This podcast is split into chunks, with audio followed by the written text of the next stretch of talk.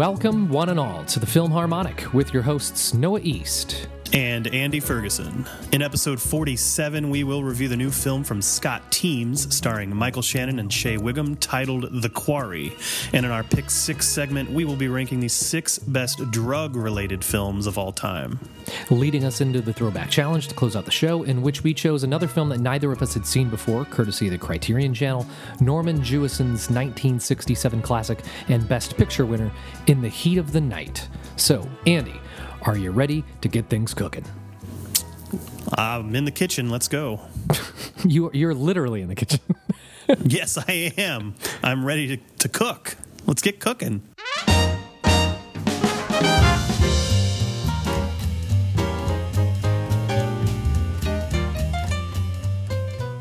We will begin this week with a new film from director Scott Teems, whose previous film That Evening Sun and the television series Rectify are both highly regarded by my co-host here.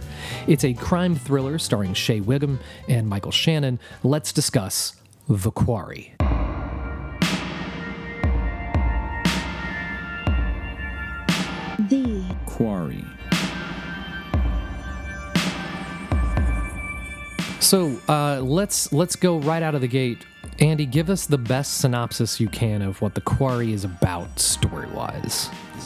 It's fairly simple.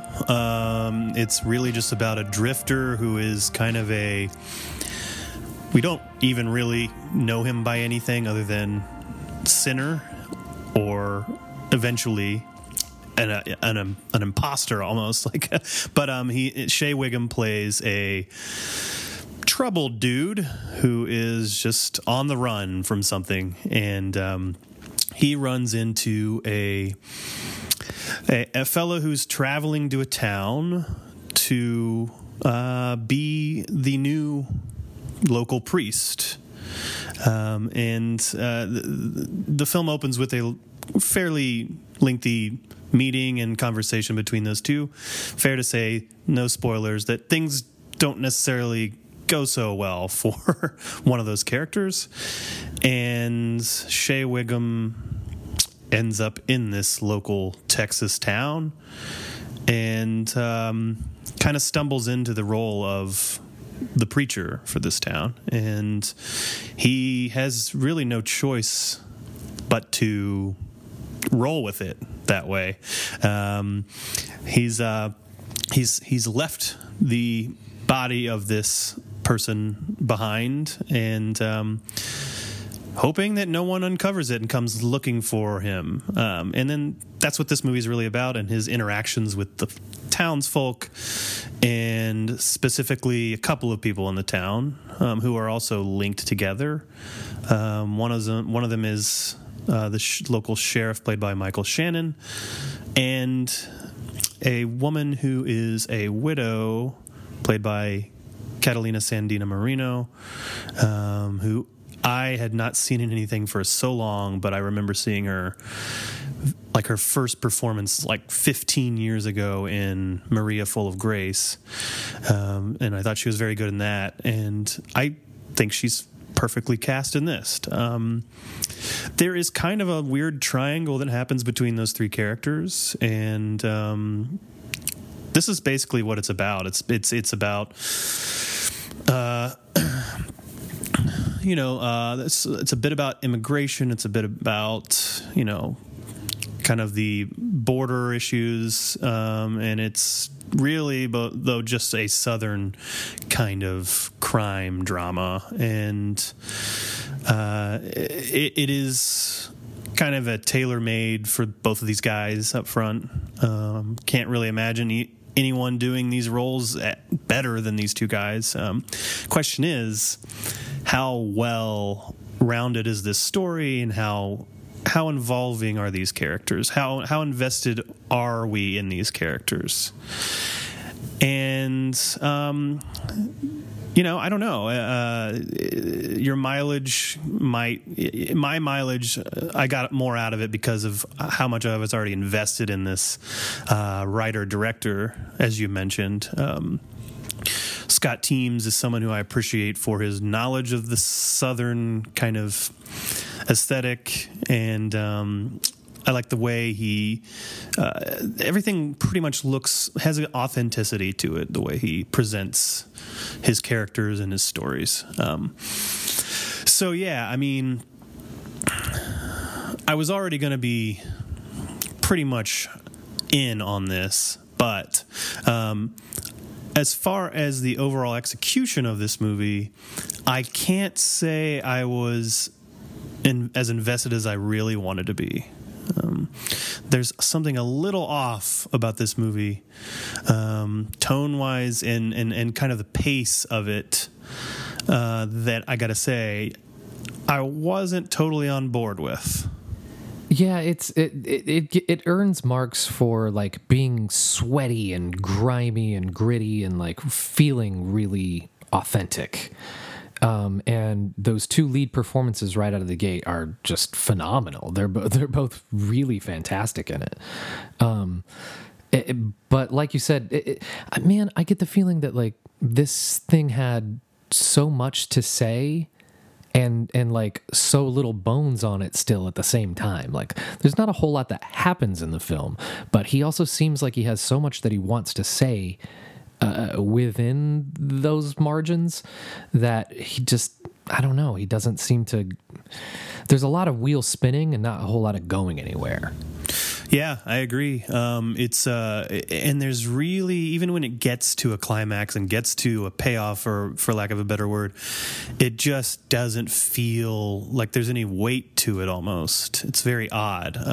When you get to the overall outcome for Shea Whigham's character, it kind of falls flat, I think. It ends very abruptly, but there are several scenes that are very good, you know, and there are places that the story does go that I was really invested in. It's just, it kind of ends rather abruptly, and it's not a very satisfying ending either. No, it definitely doesn't deliver in the end.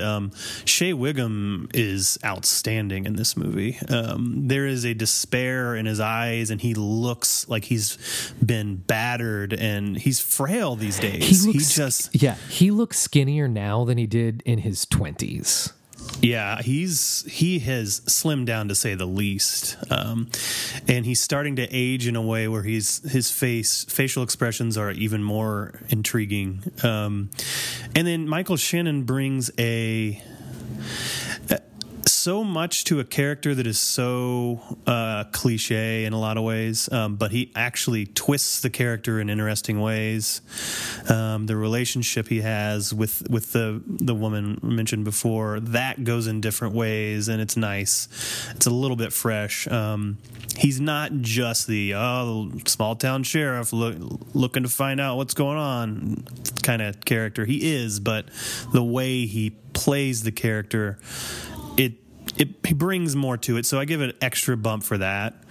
But yeah, I mean, I appreciate what Teems is trying to do, and I really respect his style. He doesn't get fancy at all. Everything looks very framed, and everything, it looks like the vision he wanted, but I just, there's something about it. It's just not entirely engaging, this movie. So what are you going to end up giving it?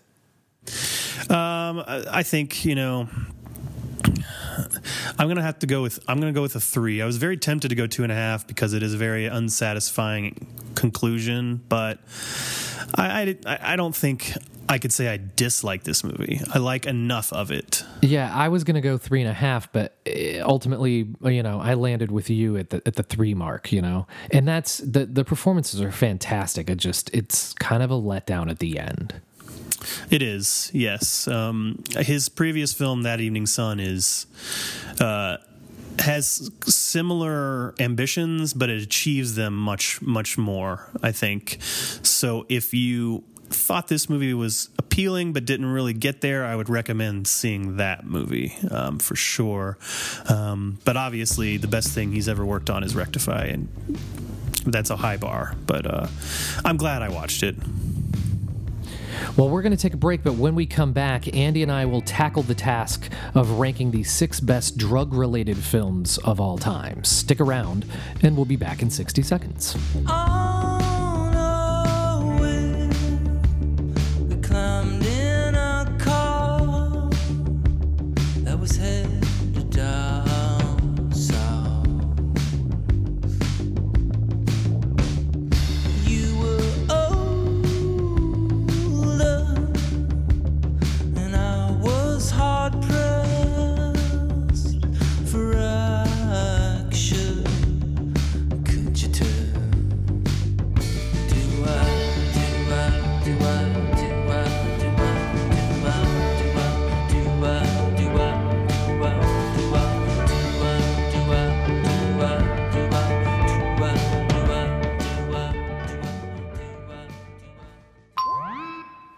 We're back, ready for round two. Welcome back to the show. Our pick six this week is purely coincidental, as we are recording this on a holiday for some folks. It is 4/20, but we didn't realize it would be that date when we decided we were going to rank the six best drug-related films of all time. We just thought it sounded fun. So everything is on the table, from stoner comedies to cocaine drug cartel movies. If it's about drugs, it's fair game. So let's dig in, starting with you, Andy. What do you have at number six?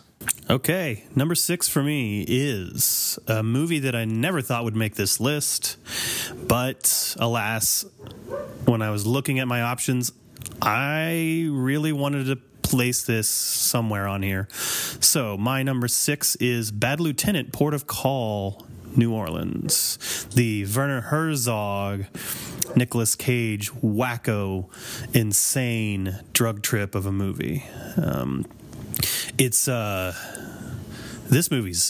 This Herzog really taps into, better than most even, a lot of directors have tried to tap into the Cage, but he really gets him going here, and there is no limits to where he goes in this movie, and it's something to watch. If you're a fan of Cage, this should be one of your favorite Cage performances, because the dude takes every drug imaginable in this movie. He starts to see iguanas talk to him. He takes liberties with his status as a police officer. He almost molests someone right in front of her boyfriend while he snorts coke off of her, and there's so many crazy things that go on in this movie. You get Val Kilmer as his partner, who is just turning into the bloated Val Kilmer stage, and everything just is, those two together, just, it's just unleashed, and it's just crazy. It's crazy to think that this is a Werner Herzog movie when you watch it, but his stamp is all over it. It's just another reason why he's one of the most interesting filmmakers, because there's really nothing he doesn't want to try. And whenever he breaks free from documentaries and makes a movie like this, it's like, whoa, out of left field kind of thing. So I think this is just a crazy trip of a movie that had to be on my list. See, I've still never seen this, but I've heard lots of stories about it, you know? It's wild, man. It's wild. You probably should see it sometime. That is a wild one. My number six is was a first-time watch for me, and that was the breakout film for the Safdie brothers, Heaven Knows What. Okay. Much like a lot of films on that we watched this past week, this is super depressing.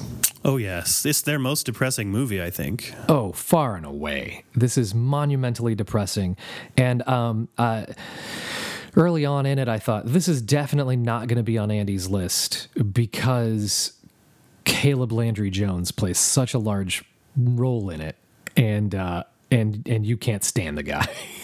I really can't, yeah. And he is very prominent in this movie, and in a very Caleb Landry Jones way that irritates me.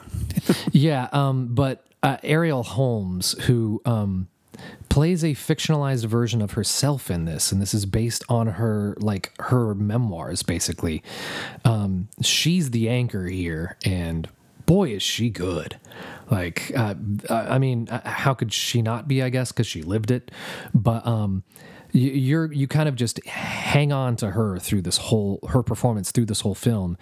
And what you get coming out the other end is pretty remarkable. I was pretty blown away by this in a really depressing way, though. Like, it might be the most depressing film on my list.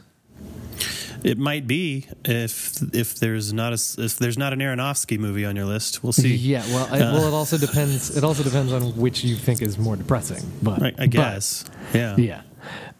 So moving on, what is number five on your list? Number five on my list is a rewatch. I hadn't seen this movie in a long time.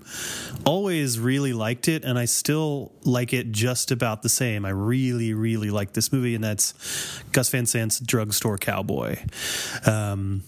This was pretty early on in his career. This might have been the first kind of like movie that got really noticed from him. And I think it's far and away the best Matt Dillon performance. And I know there's not a lot of great Matt Dillon performances, depending on how much you like him. Yeah. But, man, he really gets something out of him here. This movie is simply about a gang of 20-somethings who basically just rob pharmacies and are obsessed with pills of any kind. They're obsessed with every drug, but their drug of choice is just prescription medication. And the gang is Matt Dillon and Kelly Lynch as a married couple, and James LaGrosse and a 19-year-old Heather Graham. She looks like she looks even younger than 19 in this movie. She's extraordinarily young. Yeah, and then you have James Remar as a cop that is on their tail, and all I could think of was, of course, illegal. That's all I could think of while watching this. I'm like, are you kidding me? It's basically the same character, but later on in life, he becomes that character in Pineapple Express. It doesn't romanticize the lifestyle. It just shows it. And Gus Van Sant does some pretty, there's very dreamlike quality to some of the sequences, and you're in Matt Dillon's character's head with the narration, and it's just plainly spoken. It's not trying to say this is terrible or it's great. It's just showing you the lifestyle, and it's a very good film. So that is my number 5. What is yours? That's 2 films in a row from you that I've not seen. So we have some very interesting lists going on so far. Pretty sure you've seen every one of my other picks. Okay. Number 5 for me is Denis Villeneuve's Sicario. I maintain that this is one of the best action films of the last 15, 20 years. And I think a lot of that is because there's not a ton of action in it. There are very few action films that have been made recently that are shot by a guy that is as talented as Denis Villeneuve is, and especially shot by a guy that's as talented as Roger Deakins is.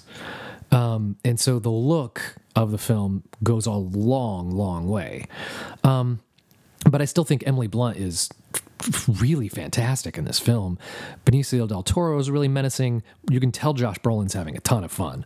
But this is Emily Blunt's movie the whole way through, and she surprisingly is really up for the task. She's I'm not sure if she's been better in anything. I don't think she has. I think she has a really challenging role. There's a lot. She gets put through the ringer in this movie, and you can see it on her face. And there is a scene that she has with John Bernthal in this movie that is really powerful. I think this is you say there's not a lot of action, but the whole thing has tension every step of the way. Oh, big time. And I do think it very much works as a modern action film. I had a recent rewatch. I didn't love it as much as I used to, but I still really like this movie as well. All right, well, we're at number 4. What do you have on your list? See, I think you've seen this. I think us as a group watched this years and years ago, maybe around the time it was released. And I'm pretty sure this is one of those movies where we were all around for it when we were watching it. And that's Greg Araki's Smiley Face. Okay. All right. I rewatched it and found that I was still blown away at how funny Anna Faris is in this movie. She doesn't even say a whole lot in this movie because she's too fucked up to say most anything. But her facial expressions and her clumsiness and her trying to organize plans in her head throughout the day is just it's fun. And Greg Araki's direction is he has his own unique style. When it's a Greg Araki movie, it moves around like crazy. The editing's all over the place in a good way. And then the supporting cast. There's a ton of awesome people in this movie. I'd forgotten that there is really funny performances from Danny Masterson and Adam Brody as a dreadlocked drug dealer, and John Krasinski as the weirdo who's obsessed with her.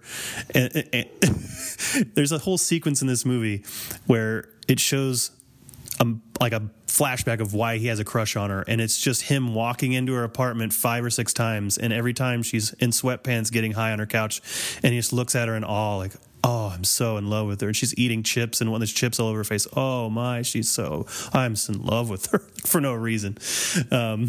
John Cho, Danny Trejo, all sorts of fun people in this movie. But yeah, it's still so much fun. I think you're starting to see a trend where a lot of my movies are the non-depressing ones. Yeah, I am. I'm starting to see that quite a bit. I was a little surprised myself, but that's number 4 for me. I'm going to keep going down the depressing tunnel, and we're going to go with at number 4, I have Requiem for a Dream. Yeah, I knew it was going to be on here somewhere. Well, it kind of has to be, unfortunately. It is a really good film. It is a really good film. It's just really, really bleak, and Aronofsky indulges a little too much at times. Oh yeah. But I used this as my like popular pick over, say, Trainspotting, because I think that Aronofsky isn't quite as self-indulgent as Boyle is. Well, but there's a method. He uses that as a tool because he's really trying to literally put you inside the user. I mean, you're supposed to be a user, and as you watch this movie, and I think he accomplishes that. And that's what I think he gets extra credit for. You know, Roger Ebert said something about this film once, where I'm going to paraphrase, but he said something like, "It opens a window into an addict's world, and then." Much like kind of like the smoke, it just kind of like goes out the window and you just kind of drift on out with it.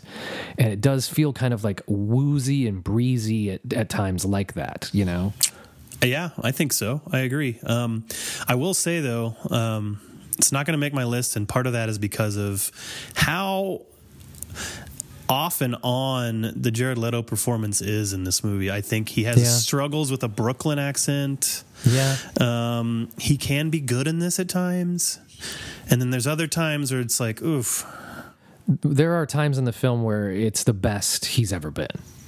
Yeah, but then it's just contradicting himself throughout the whole movie, though. Marlon Wayans is just fine. He's fine, but the real strong performances are by the women in this movie. Oh, big time. Yeah, it's... Man, what happens to Ellen Burstyn is so tragic. I mean, like, it is so dark and depressing. God damn you, Shooter McGavin. He really fucks with her in this movie. So as bleak as it is, I couldn't leave it off the list. So I don't blame you. All right, we're giving out medals now, right? We are indeed giving out medals. All right, and so I am giddy with anticipation for what you have in your top 3. Okay, let's go right to it. My number 3. Well, every one of these movies is a 5-star film from this point on for me. I think they're perfect movies in their own way. Okay. Number 3 for me is David Gordon Green's Pineapple Express. Had to be on the list somewhere. Question was it going to be 1? Was it going to be 3? Was it going to be 5? Anywhere it could have been. And I have it just behind these other 2 movies. We've probably talked about this movie on this podcast before. Yes, of course. We reference it constantly. What more can you say? It's the perfect comedy. It is the height of the Rogan Apatow production era. This came hot on the heels of Superbad and Knocked Up. I think it's a step above those even. People could argue that, but it just brought David Gordon Green and Danny McBride into the world. And man, did they just knock it out of the park. I think that was the extra thing this world needed, was those 2 guys involved in this. And it's endlessly quotable. I've seen it. It's probably in the top 10 of the most times in the top 10 movies I've seen most. Yeah. I've probably seen it 25 times at this point, at least. And it's got really thrilling action scenes too. They're absurd, but that's the point. And it is a flawless comedy. It is. Yeah, it really is. It really is. Number 3 on my list is a film that I texted you over the weekend and said, you better watch this before you make your list. I had already made my list of the best films of the year, or last year, when I before I had seen this. I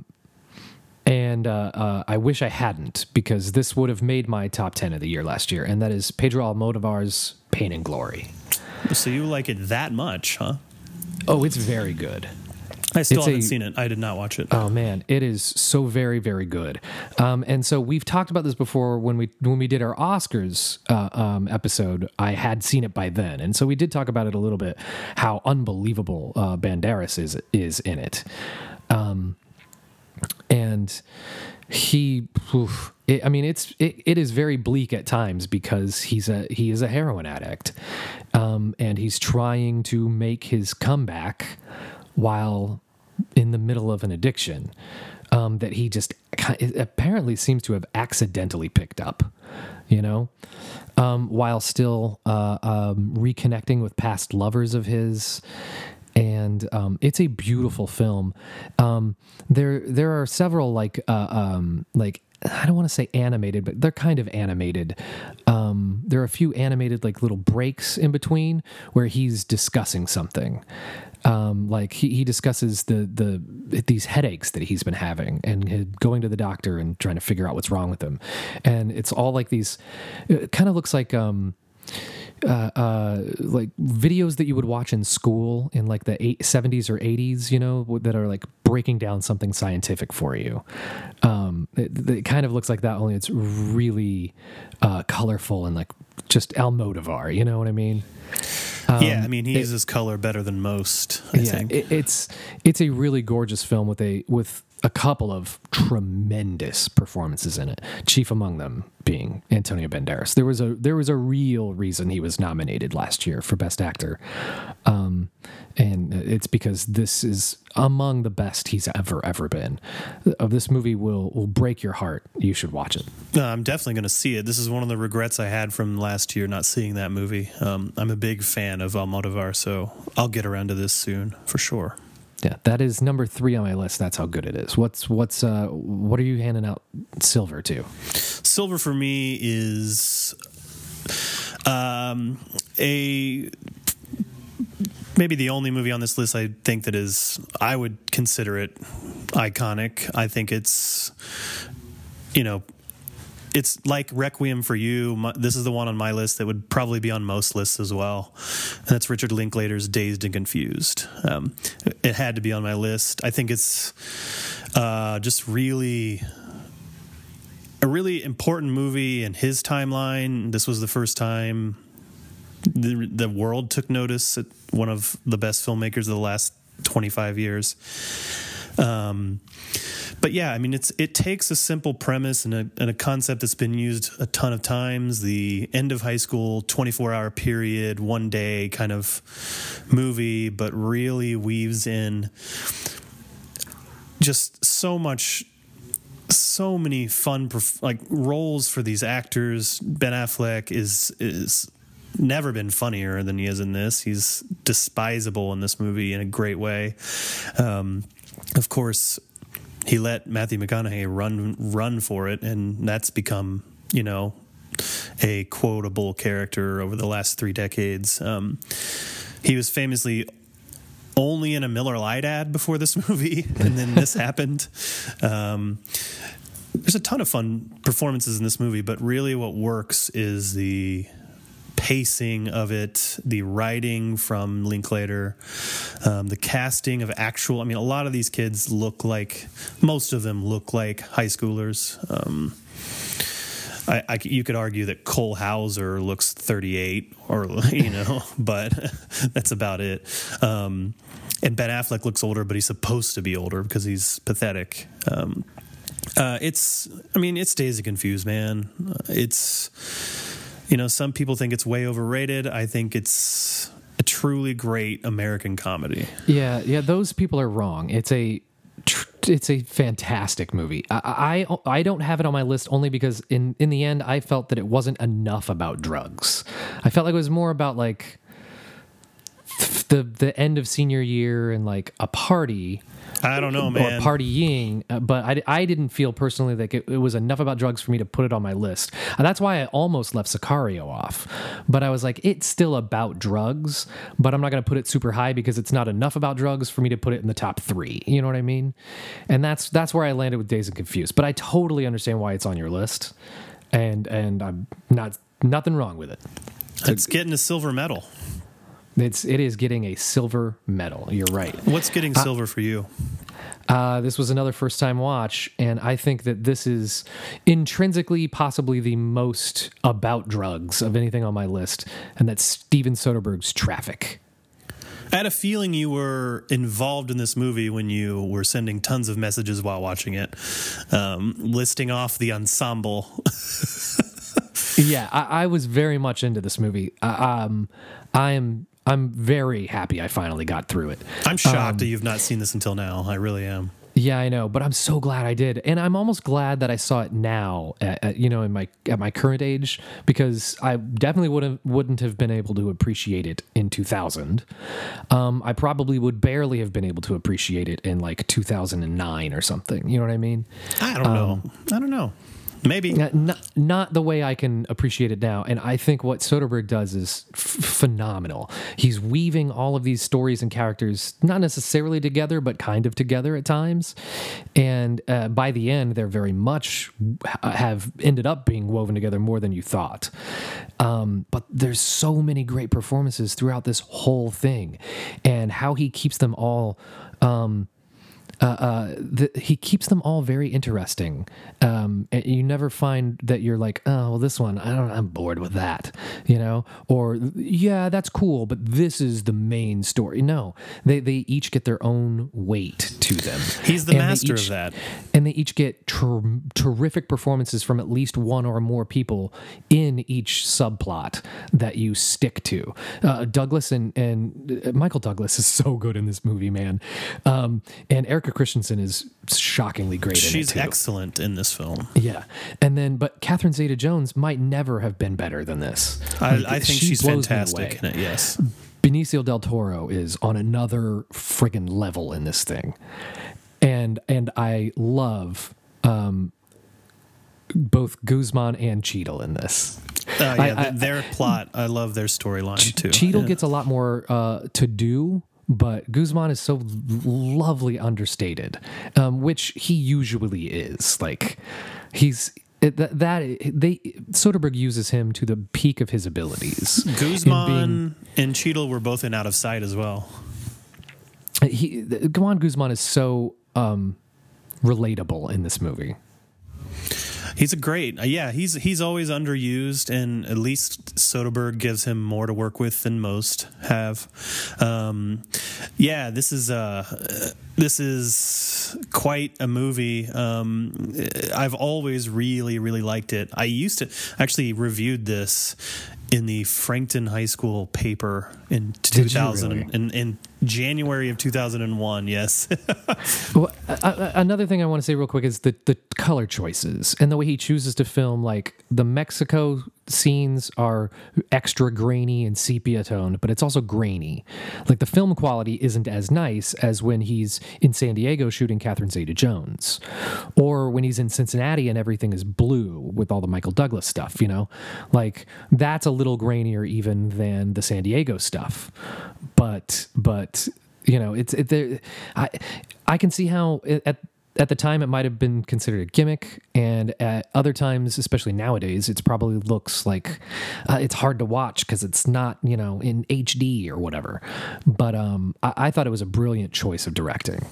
I mean, he was on, I mean, he's always been on another level, but this was like the time when he was just churning out greatness left and right. I mean, you had Out of Sight, you had, in this year, he had Aaron Brockovich and Traffic in the same year. Mm-hmm. And then he had Ocean's 11 right after that. And he can do anything he wants, any genre, and he can just seem like he's doing it with effortlessly.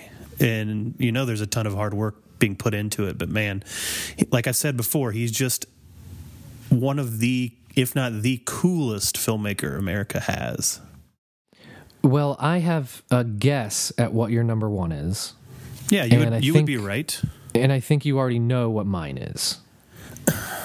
Yeah, of course, I know what yours is. And you probably are right if you guessed Glenn Gordon Caren's Clean and Sober for mine.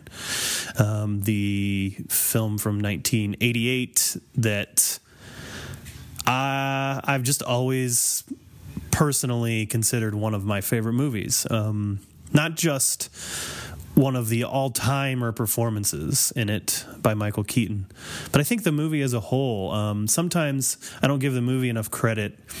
A lot of times early on, especially when I saw it a couple of times early on, I just kind of just saw it as the showcase for Keaton as a just guy spiraling out of control, a once prominent businessman who was ruining his life with drugs, alcohol, anything he can get his hands on. But the rehabilitation of him and his life in this movie, the process of it, the way it's paced, and I think is really admirable. And I think it's a truly great piece of work.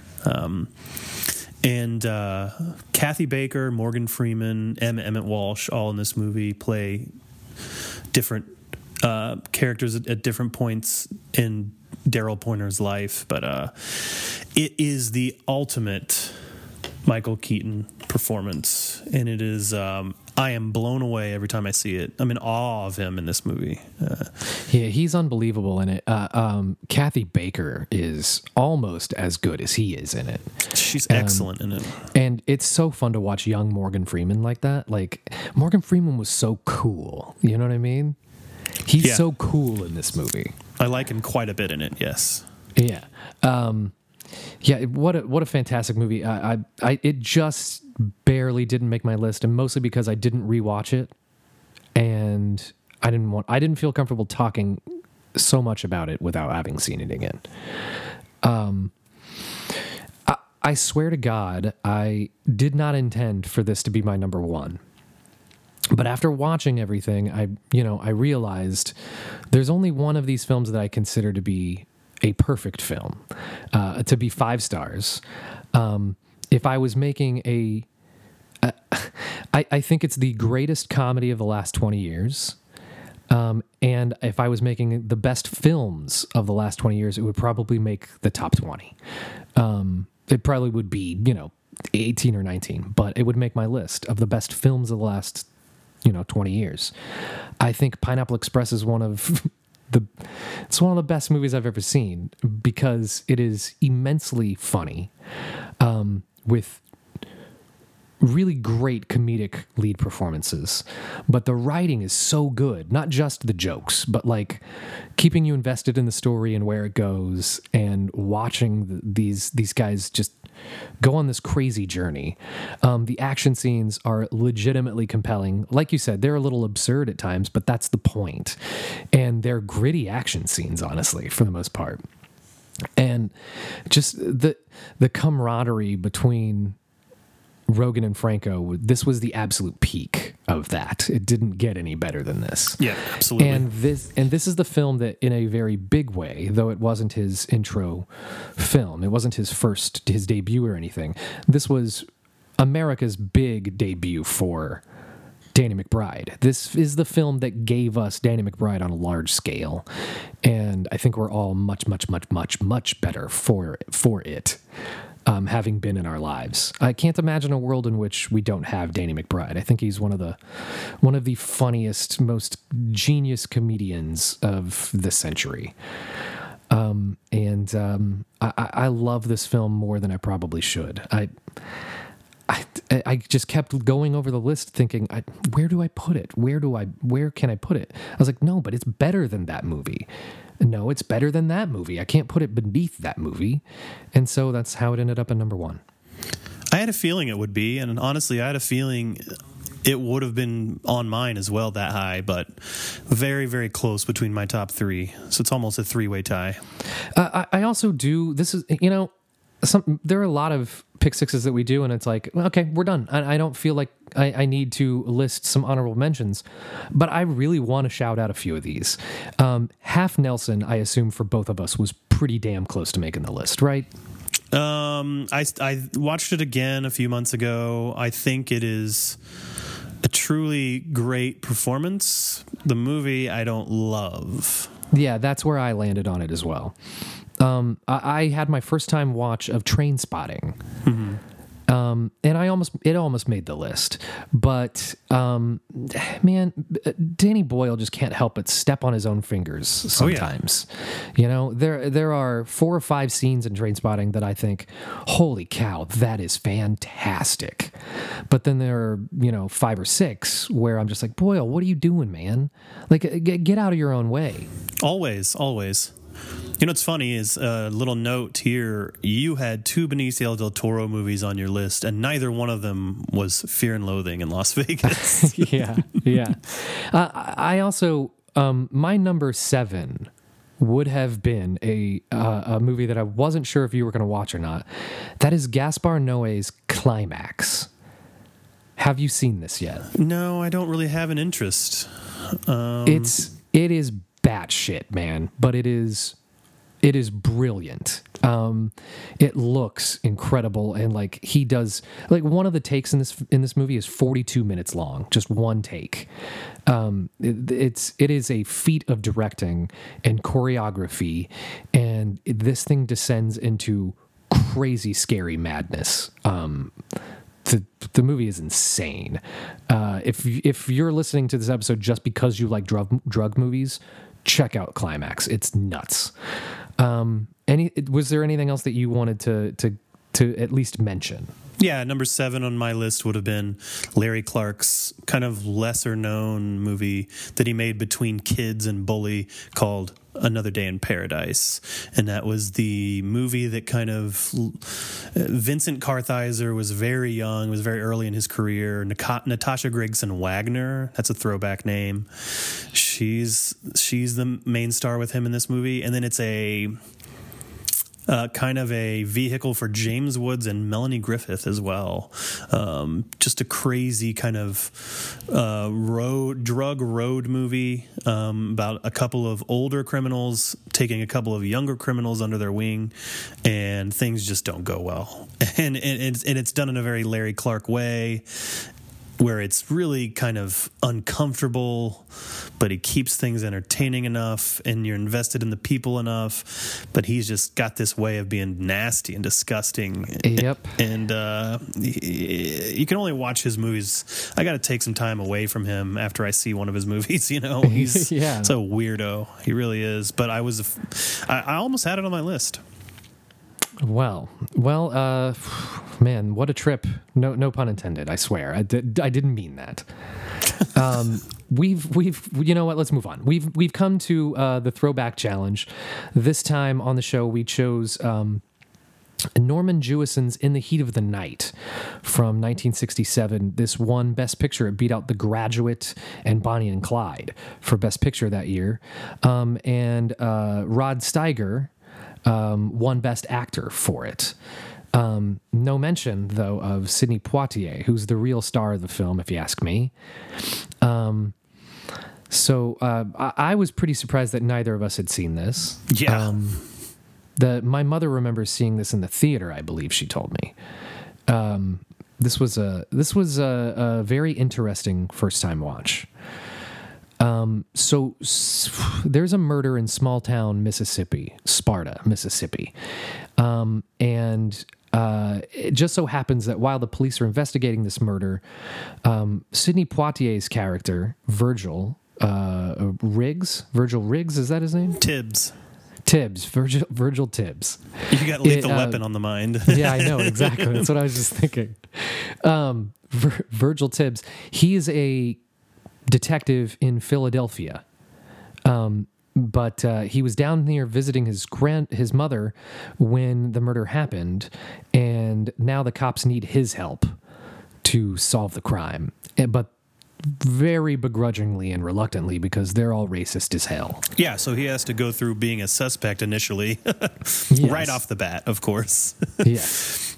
But yeah, this is I don't know how much this subject matter was really in Hollywood before this. It does seem pretty progressive for the time.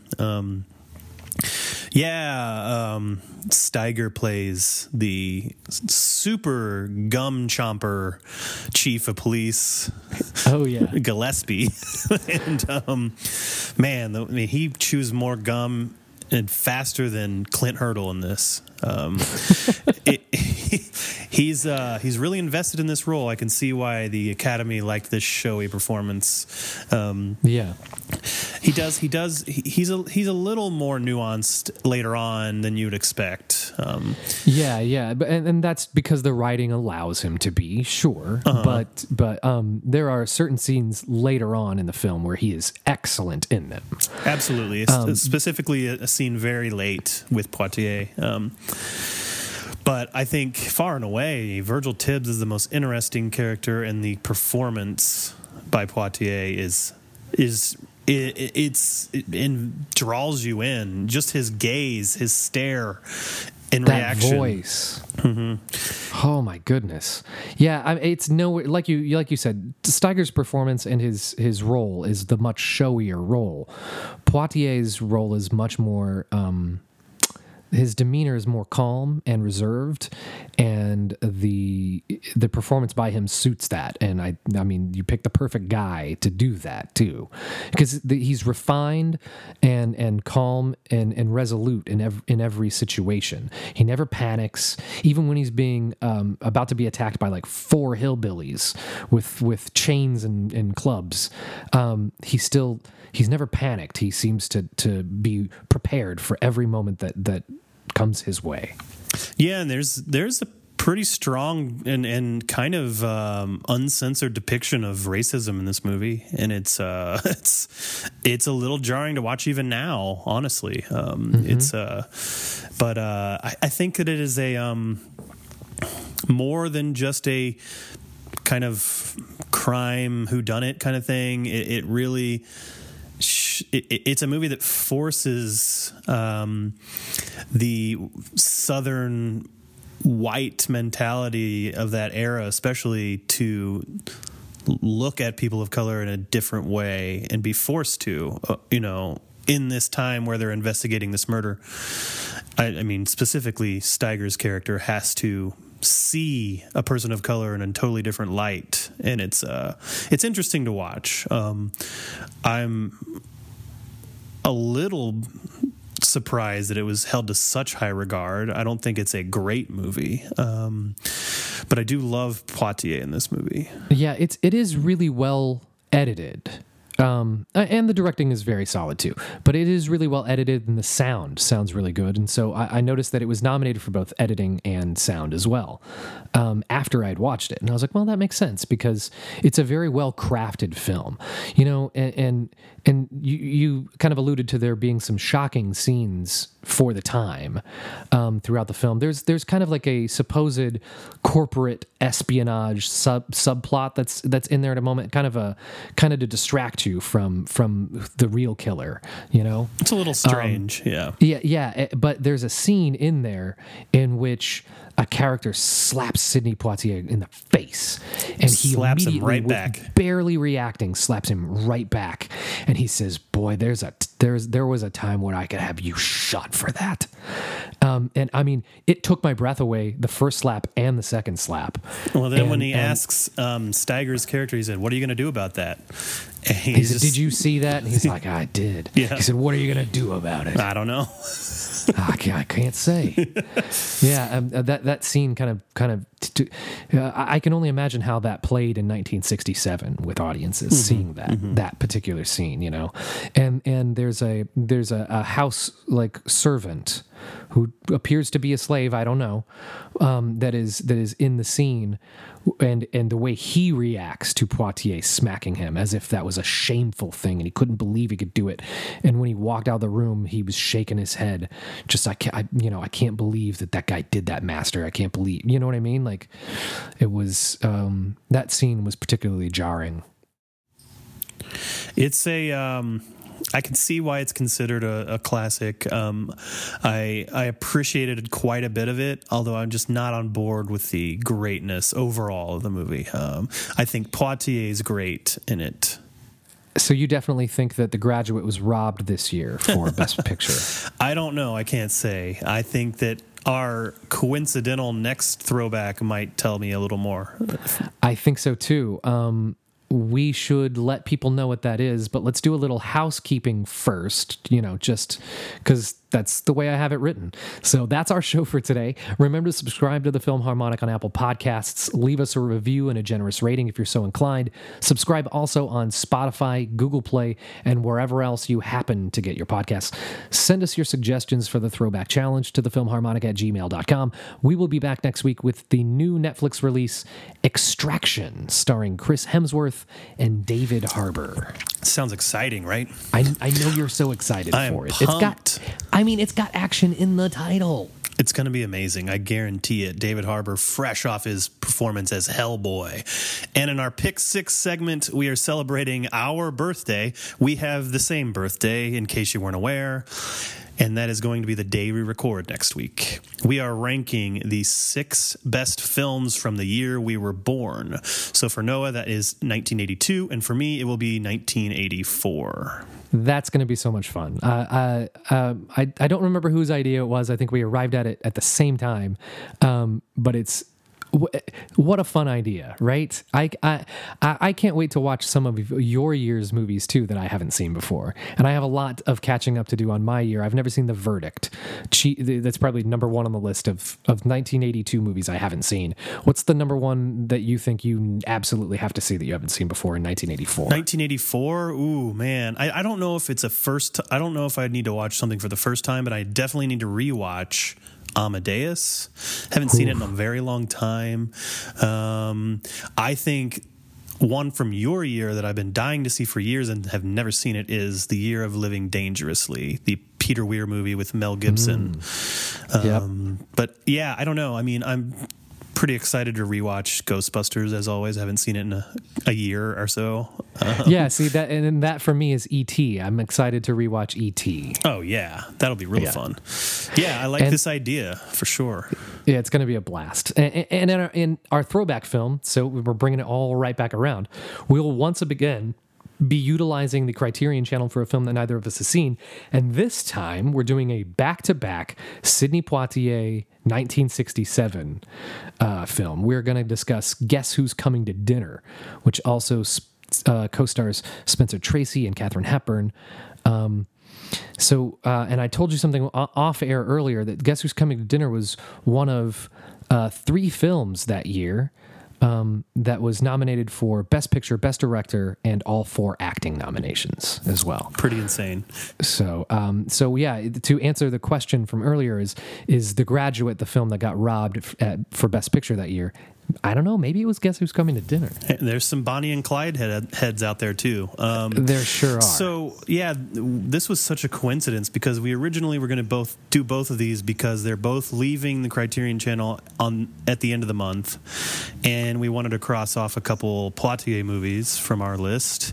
It just so happens that they were both nominated in the same year. I did not even realize that until today. Neither did I. You know what we forgot to do?